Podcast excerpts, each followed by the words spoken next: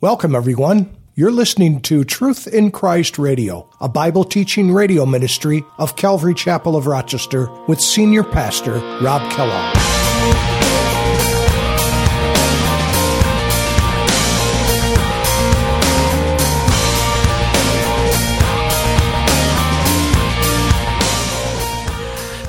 For the Lord revealed himself to Samuel in Shiloh by the word of the Lord. I wonder what that was like. Certainly, the word of the God, a word of God, spoke to him, and I assume that God was continuing to speak to Samuel.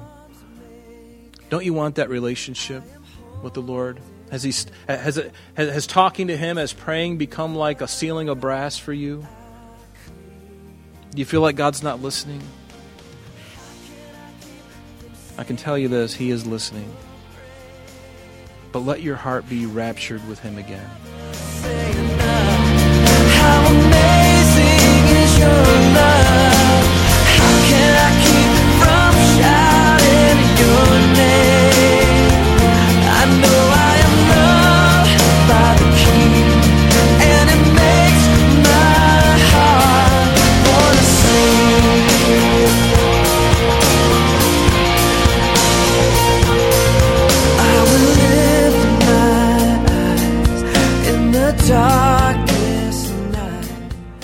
Our scripture today says, The Lord appeared again in Shiloh.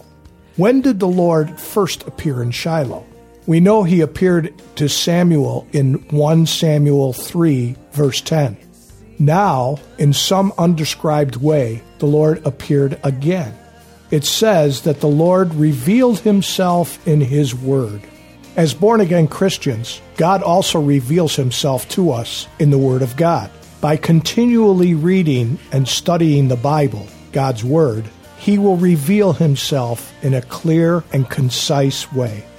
Now let's join Pastor Rob with today's message. Experience knows this very well, what he has done and what he has not done. And there are always consequences for disobedience. The Bible says in Galatians chapter 6 verse 7 says do, do not be deceived, excuse me, God is not mocked. For whatsoever a man sows, that he will also reap. When you're a farmer, if you plant corn in the field, you expect corn in the harvest. If you plant raspberry seeds, or you're, gonna, you're expecting to get raspberries or strawberries. That's what you expect. But when you're what you plant is disobedience and rebellion, the only thing that's going to come up from that crop is ugly stuff it's going to be corruption. There's no way you can get something good out of something bad. Only God can redeem, of course, but what we do is so important. What we do is so important. And do you have a son or daughter that's living in sin, living in disobedience? Talk with them. Talk with them. Love them enough to speak the hard things to them. Discipline them if you have to. Take away their phone. They're going to hate you for it, and they'll even tell you that. I hate you. You ever had a, a son or daughter tell you that they hate you? Because they've been so angry, you took, you've taken away their prized possession, and for some reason the phone seems to do it. Talk with them, love them, speak to them, do everything you can to help them. If you do not, your heart will eventually and perhaps many times be pierced through be pierced through with sorrows if you do nothing like Eli did. What does it say in Proverbs chapter 10 verse 1? It says a wise son makes a glad father, but a foolish son is the grief of his mother. I've been a grief to my mother, and I'm so glad that now she sees me completely different. And so do your parents if they're still alive as a Christian. Maybe they don't understand, maybe they don't know the Lord, but the, there, there's something different about you now than you used to be. I don't like the way I used to be. That old, that old person of Rob Kellogg died when I was 26 years old. Good riddance. I'm glad he died. He needed to die. He was a filthy animal. he needed to die. And God has replaced my heart with his. And I am so blessed. What does it say? And also in Proverbs, it says, 13, verse 1 A wise son heeds his father's instruction, but a scoffer does not listen to rebuke. Sounds like Eli and sounds like his sons. Notice he did not restrain them. Notice it wasn't that he could not. Notice this. It's not that he could not, it's that he did not. It's an act of the will, it's an, a volitional act. Just like marriage, everything is volitional. You have to work at it. It just doesn't go on autopilot. You've got to work at everything. Anything that's of value in this life, you've got to work for it. You've got to work hard at it. You can't just cruise and get on autopilot. You have to be thoughtful, you have to be purposeful, you have to be deliberate in everything you do. For the things that are important to you folks, listen, be deliberate. If you love somebody, if you love your kids, if you love your wife, if you love your job, whatever it is, if you love your church, if you love the people in the church, show it now. Be deliberate in your expression of it. That's what makes us so wonderful as a body of believers. Unlike anything else in the world, nobody does that. But we're the only people, as diverse as we are, we can do that. It doesn't matter what background you have. It doesn't matter the color of your skin. It doesn't matter whether you're rich or poor or somewhere in between. None of that stuff matters. But we are all under the umbrella of Jesus Christ. He is the unifier. He's the one who unifies us, and we can have dinner together in this place. We can't right now because we're under this restraint, but we used to have dinner together or lunch together out here, and I can't wait for that. Boy, that's a missing part of our fellowship that I'm looking forward to doing again looking forward to that. But it's so important. But notice, it wasn't that he could not, it's that he did not. It's an act of the will. And therefore, he says, I have sworn to the house of Eli that the iniquity of Eli's house shall not be atoned for or sacrifice for, I'm sorry, excuse me, the iniquity of Eli's house shall not be atoned for by sacrifice or offering forever. You, are you hearing that? God is saying they've gone so far. They've gone across the Rubicon. They've crossed over, and now they are wanted individuals. I don't know where that line is, but when you cross that line, and they did, then there are consequences, even judgment at times. These men sinned a sin unto death. Remember in 1 John when he says, If anyone sees his brother sinning a sin which does not lead to death, he will ask, and he will give him life for those who commit sin not leading to death. There is sin leading to death. Do you know the difference? I mean, we know that all sin ultimately leads to death, right? The wages of sin is death. That's what it says in Romans 6.23. But there are certain sins that may not lead to death immediately, but there are other sins that do. If you're a promiscuous fellow and you have many partners, your sin unto death may be you contract something that is deadly. If you're a needle user, if you're a drug user, that could be a sin leading to death because all it takes is one hot shot and you're done.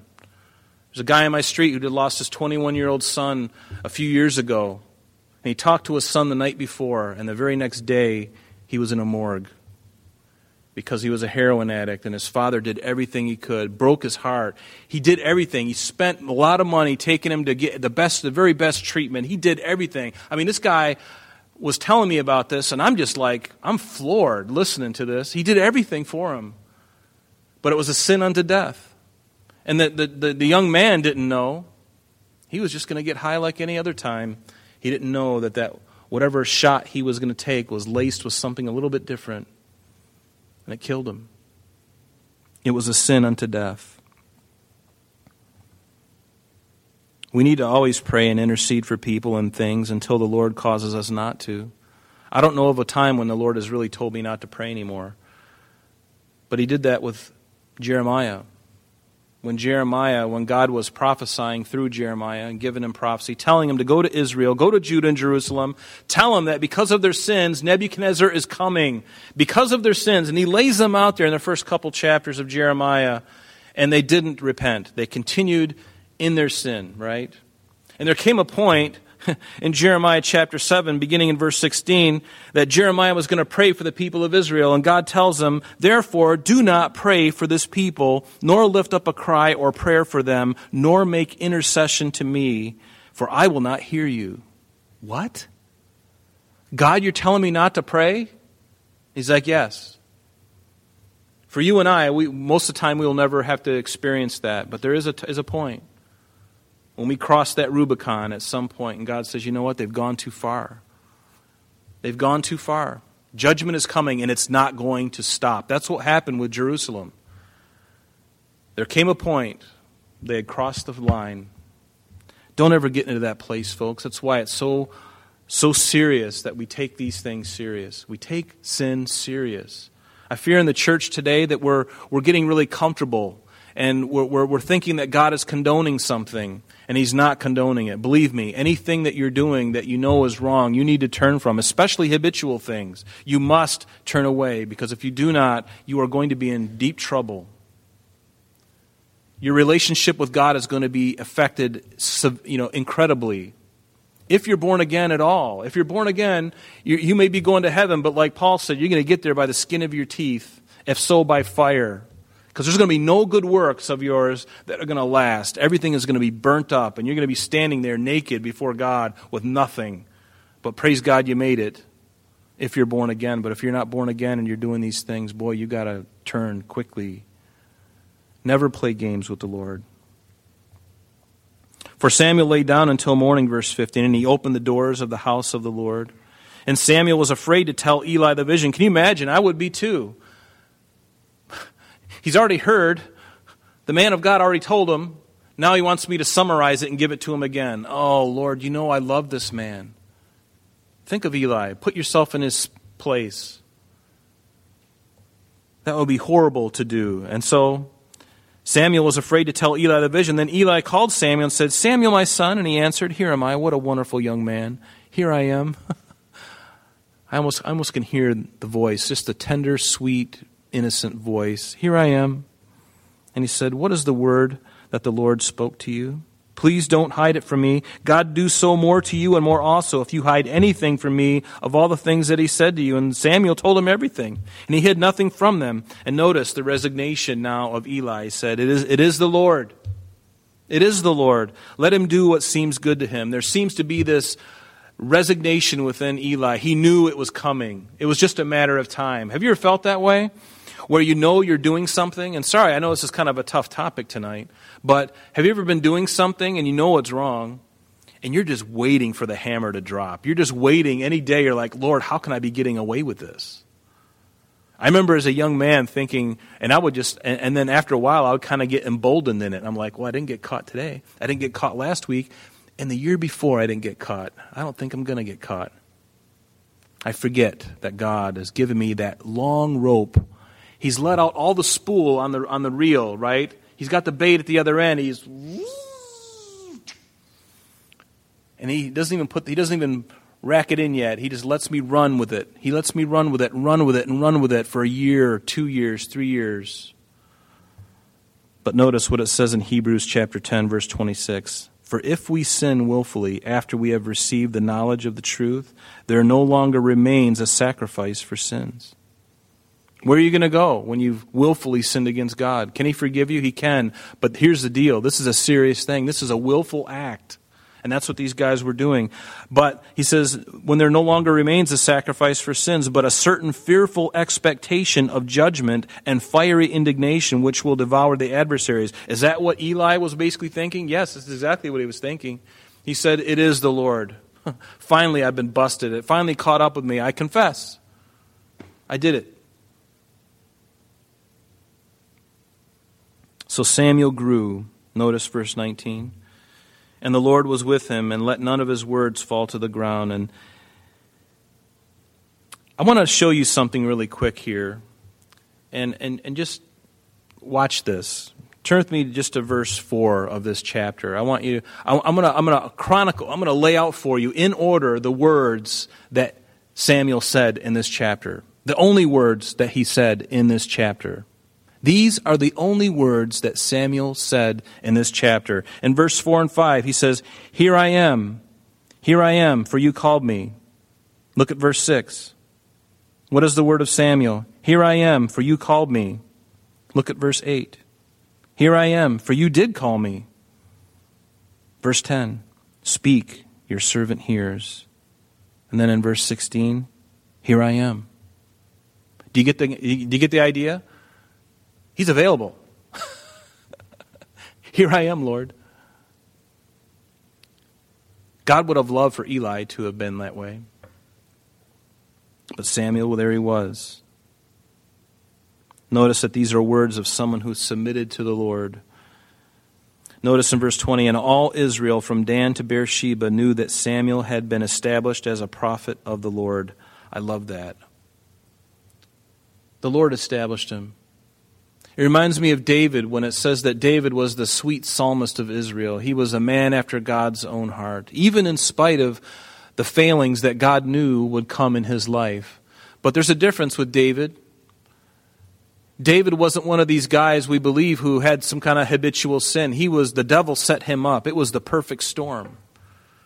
The perfect storm occurred. And let me tell you, there are perfect storms in your life. And I don't want to scare you here, but this is why you ought to pray. Because I know that in my life there have been perfect storms where the devil had been waiting years to set me up to a certain thing and I find myself in it, and the trap is just about to spring, and the Lord allows me to escape. And I look and I'm like, if I would have thought any different, if I would have done anything different, oh, everything would have been so much different. Believe me, there's perfect storms for you. You've already gone through some of them. Perhaps you have yet to go through some of them. But the thing is, you need to pray, say, Lord, I don't want a perfect storm whatever the devil is doing in my life, whatever he is trying to accomplish, whatever he's trying to accomplish in your life, Lord, thwart that attempt. Whatever he's trying to do in our country, Lord, thwart that attempt. Whatever he is doing, Lord, frustrate every effort that he's doing. Start praying like that because you need to. You need to pray. But the Lord established Samuel as a prophet. And then the Lord, notice, then the Lord appeared again in Shiloh because he wasn't there for a long time. No vision, no prophetic utterance at all. It was just going through the motions. Going through the motions. For the Lord revealed himself to Samuel in Shiloh by the word of the Lord. I wonder what that was like. Certainly the word of the God, a word of God spoke to him. And I assume that God was continuing to speak to Samuel. Don't you want that relationship with the Lord? Has, he, has, has talking to Him, has praying become like a ceiling of brass for you? Do you feel like God's not listening? I can tell you this He is listening. But let your heart be raptured with Him again. And how do you do that? Put a smile on the heart of God by believing Him by loving Him, by being obedient to Him. You know, there's nothing that makes my mother happier than when I was obedient to her. When I loved her and I obeyed her, I show my love by my obedience. I prove it. I prove my love to those I love by doing. And it's okay. We should. There has to be action. There's that phrase, talk is cheap, but actions speak louder than words. Actions. And guys, for us, that means in our marriages. I got fingers pointing right back at me as I point finger at you. I got three pointing back at me. Work at it. Work at it. Read the Word of God and obey it. And deal with those areas in your life right now so that God doesn't have to send somebody to you because you're not listening. That's really what this chapter is about. Do you see it? Eli wasn't listening. He has to send somebody else to speak. He still wasn't listening. So then he sends another young man, Samuel. He has to send Samuel. Have you ever been rebuked by an unbeliever? Have you been out in public and or somewhere and you, you got an unsafe friend and you say or do something and they're like, you know, that's the last thing I thought a Christian would say. And you're like, me too. Has that ever happened to you? There's nothing worse than that. Nothing worse. But you know, take things seriously. Again, be, be deliberate in everything you do. Be deliberate. Be purposeful with your relationship with the Lord. He loves you. Do you know it? Everybody smile. You know what? His love for you is so great. I just love the fact that He loves me and He loves you. The Bible says with an everlasting love. You know, the Bible also says that judgment is God's strange work. And he's already taken judgment out, out, on his son for our sin. So he doesn't need to chasten, he doesn't need to punish us in the sense of judging us for our sin. He's already done that to his son. He's taken the ultimate punishment for us. Now he just chastens us when we go astray. And chastening is with always with the idea of instruction behind it. It's not just dad getting out the whip and laying, laying me out with it. No, it's not about that. It's, it's instructional. And I love that. That's why whenever we disciplined our daughter as she was growing up, I would tell her why. Honey, do you understand why? Do you understand why we put the cones up at the end of the driveway? And as you were driving your big wheel and you wanted to blast through those things, guess what? There's cars coming by there and they're not thinking. They're looking at their phone. They're looking, you know, putting lipstick on their mirror. You know, they're doing all kinds of things and they're zooming right by. They wouldn't see you. You're that's why. Because I love you. I love you so much, I don't want anything to happen to you. That's why I have to do those things. That's why we have to be chastened. You know, the chastening of the Lord is the best because He does it in such a wonderful, loving, care, caring way. So unlike maybe some parents that you have who weren't really walking. Maybe they didn't even know the Lord. But God is not that way. He loves you more than you can possibly imagine. And I really hope that tonight, as you go home and as you're on your way, think about the goodness of God and how good He is. He's so wonderful. And one day we're going to stand before Him in, in a light that is unapproachable, in a new body that no longer has fits and problems, no sin, we're going to stand before Him. And can you imagine just the, the pure worship that can come out of a heart, out of thanksgiving, knowing very well what you deserve, and yet here you are, standing among the redeemed. Man, I tell you, that, that's enough to just get your worship going. But He loves you, folks. Never forget God's love for you. He'll never give up on you, no matter how desperate things are, no matter how far you have slunk no matter how, whatever place that you find yourself in, you are never too far gone for God. He will always come after you. Until the day you take your last breath, He's going to be coming after you because of the great love that He has. Isn't that wonderful? That is such good news. Let's stand and let's pray.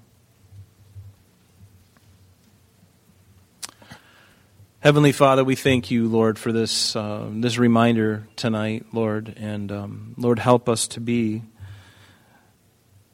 Lord, not children that aren't listening, but listening with our eyes and our ears wide open, Lord. Have your way with us, Lord, and and just love us, Lord. Love us so much that we would just be so willing to give up anything and everything for you, no matter what it is, God. And you only take away the things that aren't good to only to give us the best things. Lord, I've experienced that in my own life. There is nothing that I've ever had to give up that you haven't replaced with something so much better. I'm so thankful for that, Lord. Bless my brothers and sisters tonight, Lord. Get them home safely. Encourage them tomorrow. In Jesus' name, amen. I'm sorry, that's all the time we have for today, but please join us next time as Pastor Rob continues our study in the book of 1 Samuel.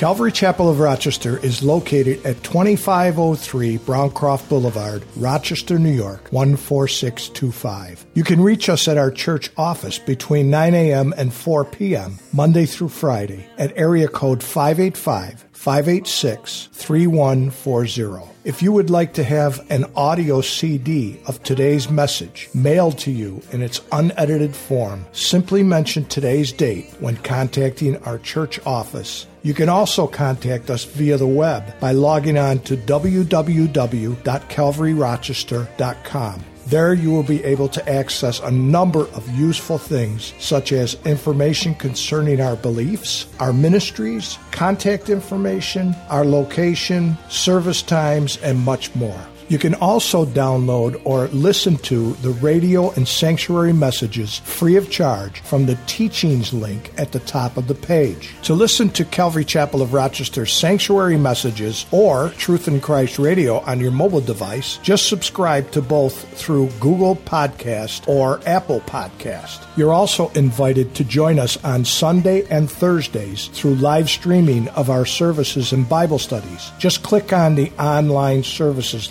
on the website. We're so glad that you could join us today. And if there is any way that we can bless you with your walk with Jesus Christ, please don't hesitate to call our church office. Remember, Jesus said, I am the way, the truth, and the life. And for this cause I have come into the world, that I should bear witness unto the truth. Everyone who is of the truth hears my voice. May God bless you in abundance today as you walk with Him. And until next time, this has been Truth in Christ.